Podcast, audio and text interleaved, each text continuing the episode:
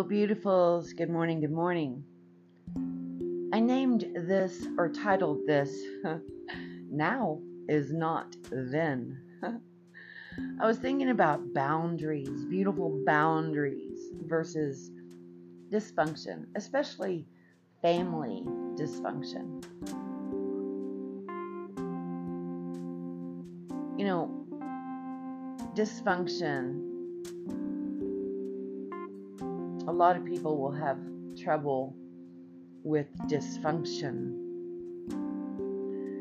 Dysfunction to me is about treating someone a certain way because you experienced them as bad or wrong, right? That's dysfunction. The reality is that it's none ya. none your business. So if I take a family member and that family member got all pissed off and all twisted because he or she wasn't called upon to be the executor of the will, right? There's a reason for that. There's this core essence of distrust within the family. And the family did not want that person in charge, right? Financially.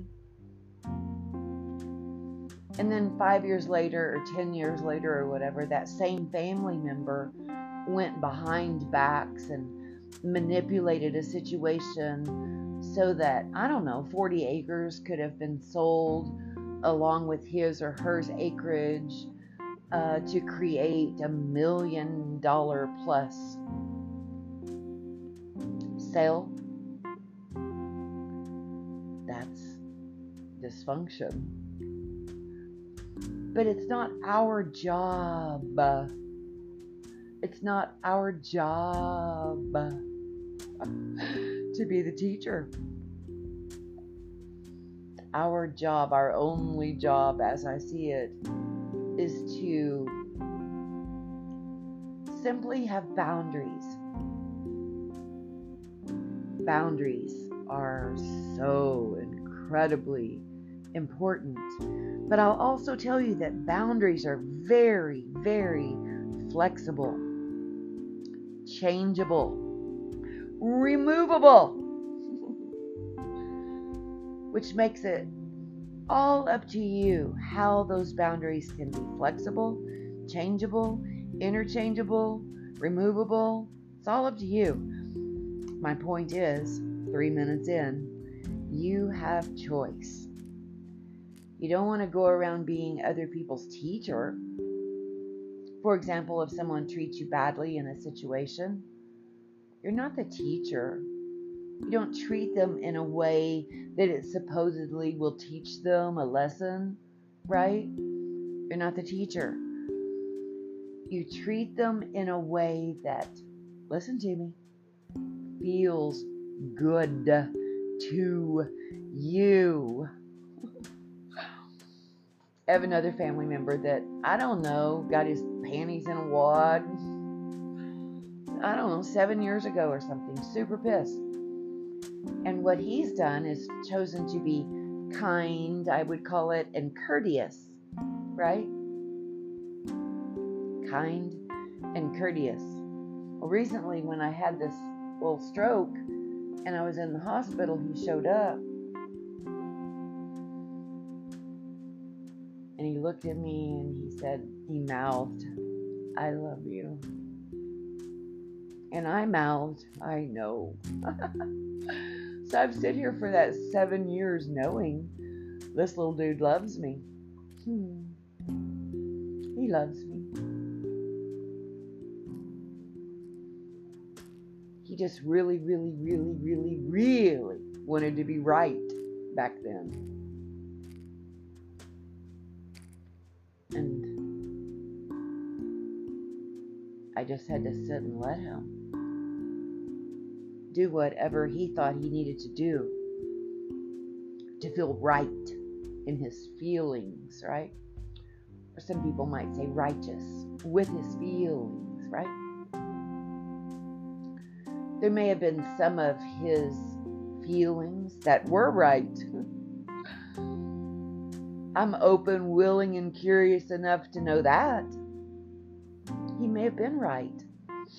As a matter of fact, when I reviewed it and when I found things that I could have done differently, he was right. Not all the way, not all the things that he spoke of, but there were some that were right. I could have done differently. And if I had to do it over again, would try to do it differently. But what I knew in the moment in the hospital room was that he deserved grace. He deserved and needed and wanted, and I wanted him to have real love, real acceptance, and real full on grace. What I said back to him was, I know. I know you. I've never doubted that. I love that. I love that I knew that little dude loved me. He's not a little dude anymore, he's a grown ass man. The third example that I brought up is is such a as I review my life as I rise up to that 30 70,000 foot view and I look I'm like damn that was good it was um, a work situation Lovey don't tear that up it was a work situation where I stood up for myself and when I did I was fired. It was like, Theresa, we have come to an impasse. and I said, in the moment, I figured you would say that if I stood up for myself. He even said, Do you need to clean out your office? Uh, no. Again, I knew if I stood up for myself that you would do this. I've already cleaned out my office. It's all good. But what I haven't done and what I'm so proud of is I haven't burnt bridges. I ran into that guy five years later or something like that in a coffee shop. He wanted to talk to me. I gave him my business card and he called and we talked and he hired me back. It was under independent contractor status instead of employee status. But he rehired me and he didn't even remember firing me 5 years earlier. You know, that's that's a person who is not present. Like out to lunch. That same guy texted me a personal text last week after I had this little stroke and it said thinking of you so, no, I don't burn bridges. As I review my life and the things I've learned and the desire to be full of grace and full of forgiveness and full of, I'm just going to say, not needing to be right. Not that I don't have times where I strongly want to be right. But what I learned was that I don't need to be right. I just need to be happy. And that's what I want for you. You don't need to be right. You need to be happy. And one of the ways that we can become happy is by allowing people to people. If they want to be distant, and courteous and kind and just formal, let them. If they want to fire you and escort you out of the building because you stood up for yourself, let them. If they want to go around behind your back and manipulate financial situations so they come out smelling like a real rose, let them Let people people. Let's get back to dysfunction. And boundaries, God, beautiful boundaries. So, boundaries to me, if I say it simply, is it just means that I don't want to get back in the sandbox, or I'm not going to get in the sandbox and play with you in life for reasons. Like you've shown me who you are, right? I want those decisions, though, to be more about grace, more about what's needed. Please don't let me step into the trap of trying to be their teacher, teaching them, you know, how to be in life. I don't want anything to do with that. You know, we, we want to be their teachers, but we can't. We want to correct their behavior by making them feel bad or wrong, but we shouldn't. We want to make them pay for what they did or didn't do, but we can't. We, you and I, are not their teacher. Life is their teacher. Our only job really is to love them anyway. Any way they show up. And let them be who they are, the way they are. One of those dysfunctional family members called me the week after I came home from the hospital. And I don't remember really what all we talked about, but it it can be put in the column of weather. How you doing? How's this? How's that? What's this? What's that? Never acknowledging this shitty ass way they've been in the past. They want to ignore that. Could we ignore that, please? I love you and I care about you. And can we ignore how I act in life? Yes, honey. But at the same time, I'm over here knowing that I did that, helped him ignore what he's done in life. I helped him ignore it by, let's say, talking about the weather that's showing him much grace. Because I'm not his teacher, right? I don't want to be his teacher.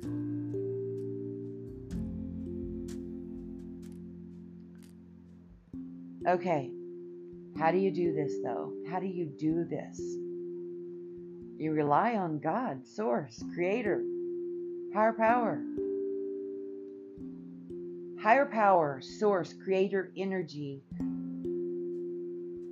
shows me how I can love more, how I can love beyond, how I can love anyway, how I can feel good about who I am. I love knowing that I'm not anyone else's teacher. I'm here to learn. I'm here to be open. I'm here to be willing. I'm here to be curious about what I can learn, right? Um, what is teachable to me personally and, of course, professionally. I got in a heated group session last weekend. It was heated. And I prefaced the group session with this is not going to be easy. This is going to be hard. You're going to need to, in moments of this group session, keep your feet on the floor and know that you are grounded. You may need to put your hand on your heart and know that you are connected to Source. Know that you are safe and know that if you're triggered that it is not necessarily true or be open willing curious to figure out why it's triggered you right this is not going to be easy. Well, it was not. And, and it was a couple clients, so there were two of them and me facilitating. And he said, I am so triggered. And I was like, it's okay. That is the secret sauce. You want to get off of this phone call and figure out what it is about what was said that actually triggers you. And most of the time, it'll make us feel shame or guilt or bad, like we're being abused again. It, we revert to that child that has no choice that's being abused, either mentally, physically, emotionally, right? Spiritually. It's abuse. And we don't know how to handle it, so we revert to old patterns, which are childlike patterns. I did this in the hospital after the stroke, having big, big, big feelings. And I acted like a 10 year old at times. I can see that now.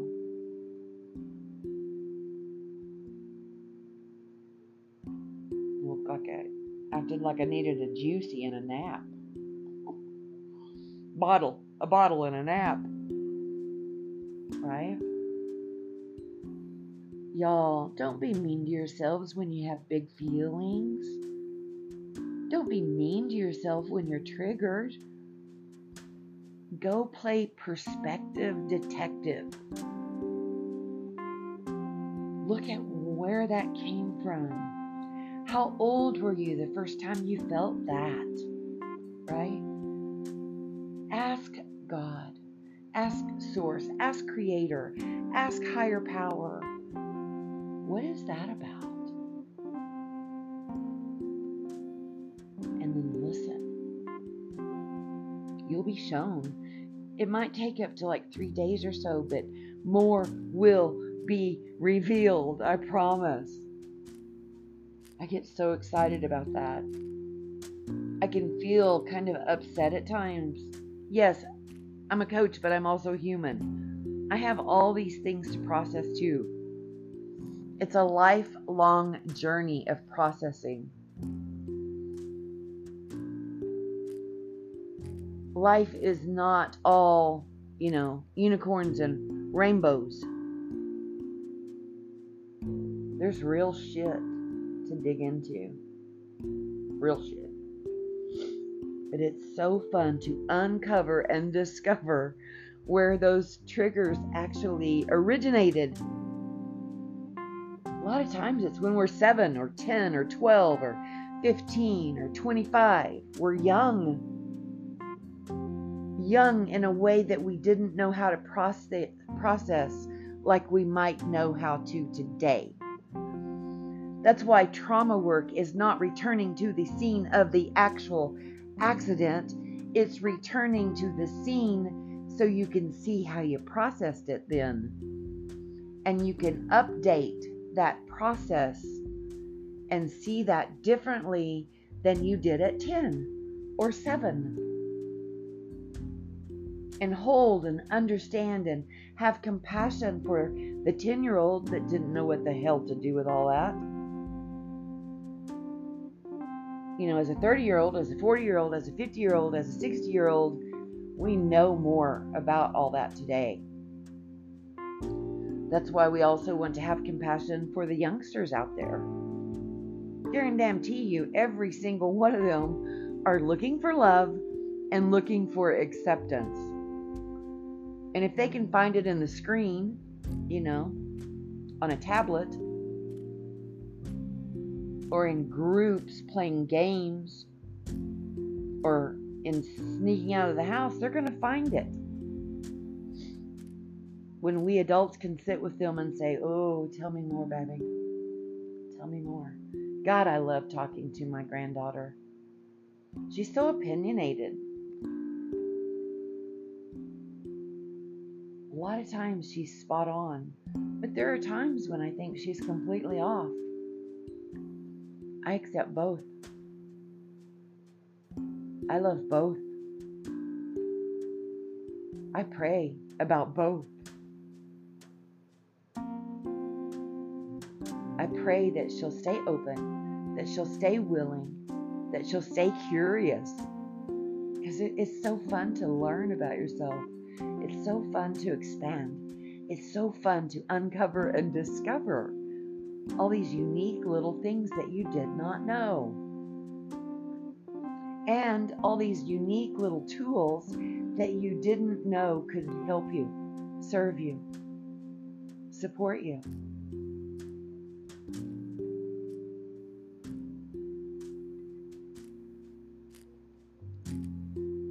You know I love you, right? You know that I am here to be of service. You also know, I would imagine, that I don't have your answers. What I have, I've established tools that actually lead you to your own personal answers. That's what doing the work is using the tools and having these, I call them spiritual awakenings. And then, like my advanced client says, she gets so excited for the next download, the next spiritual awakening, the next aha moment, right? People who are excited about aha moments, spiritual awakenings, and downloads are seldom unhappy. Not that they don't have bad or hard times, they do. But they also know beyond a shadow of a doubt that just around the corner, like I said, like approximately up to three days, there will be more revealed. Y'all come and learn how to do that. That's frickin' frackin' fun. I love you big. And I'll see you next time. This is Theresa, signing off.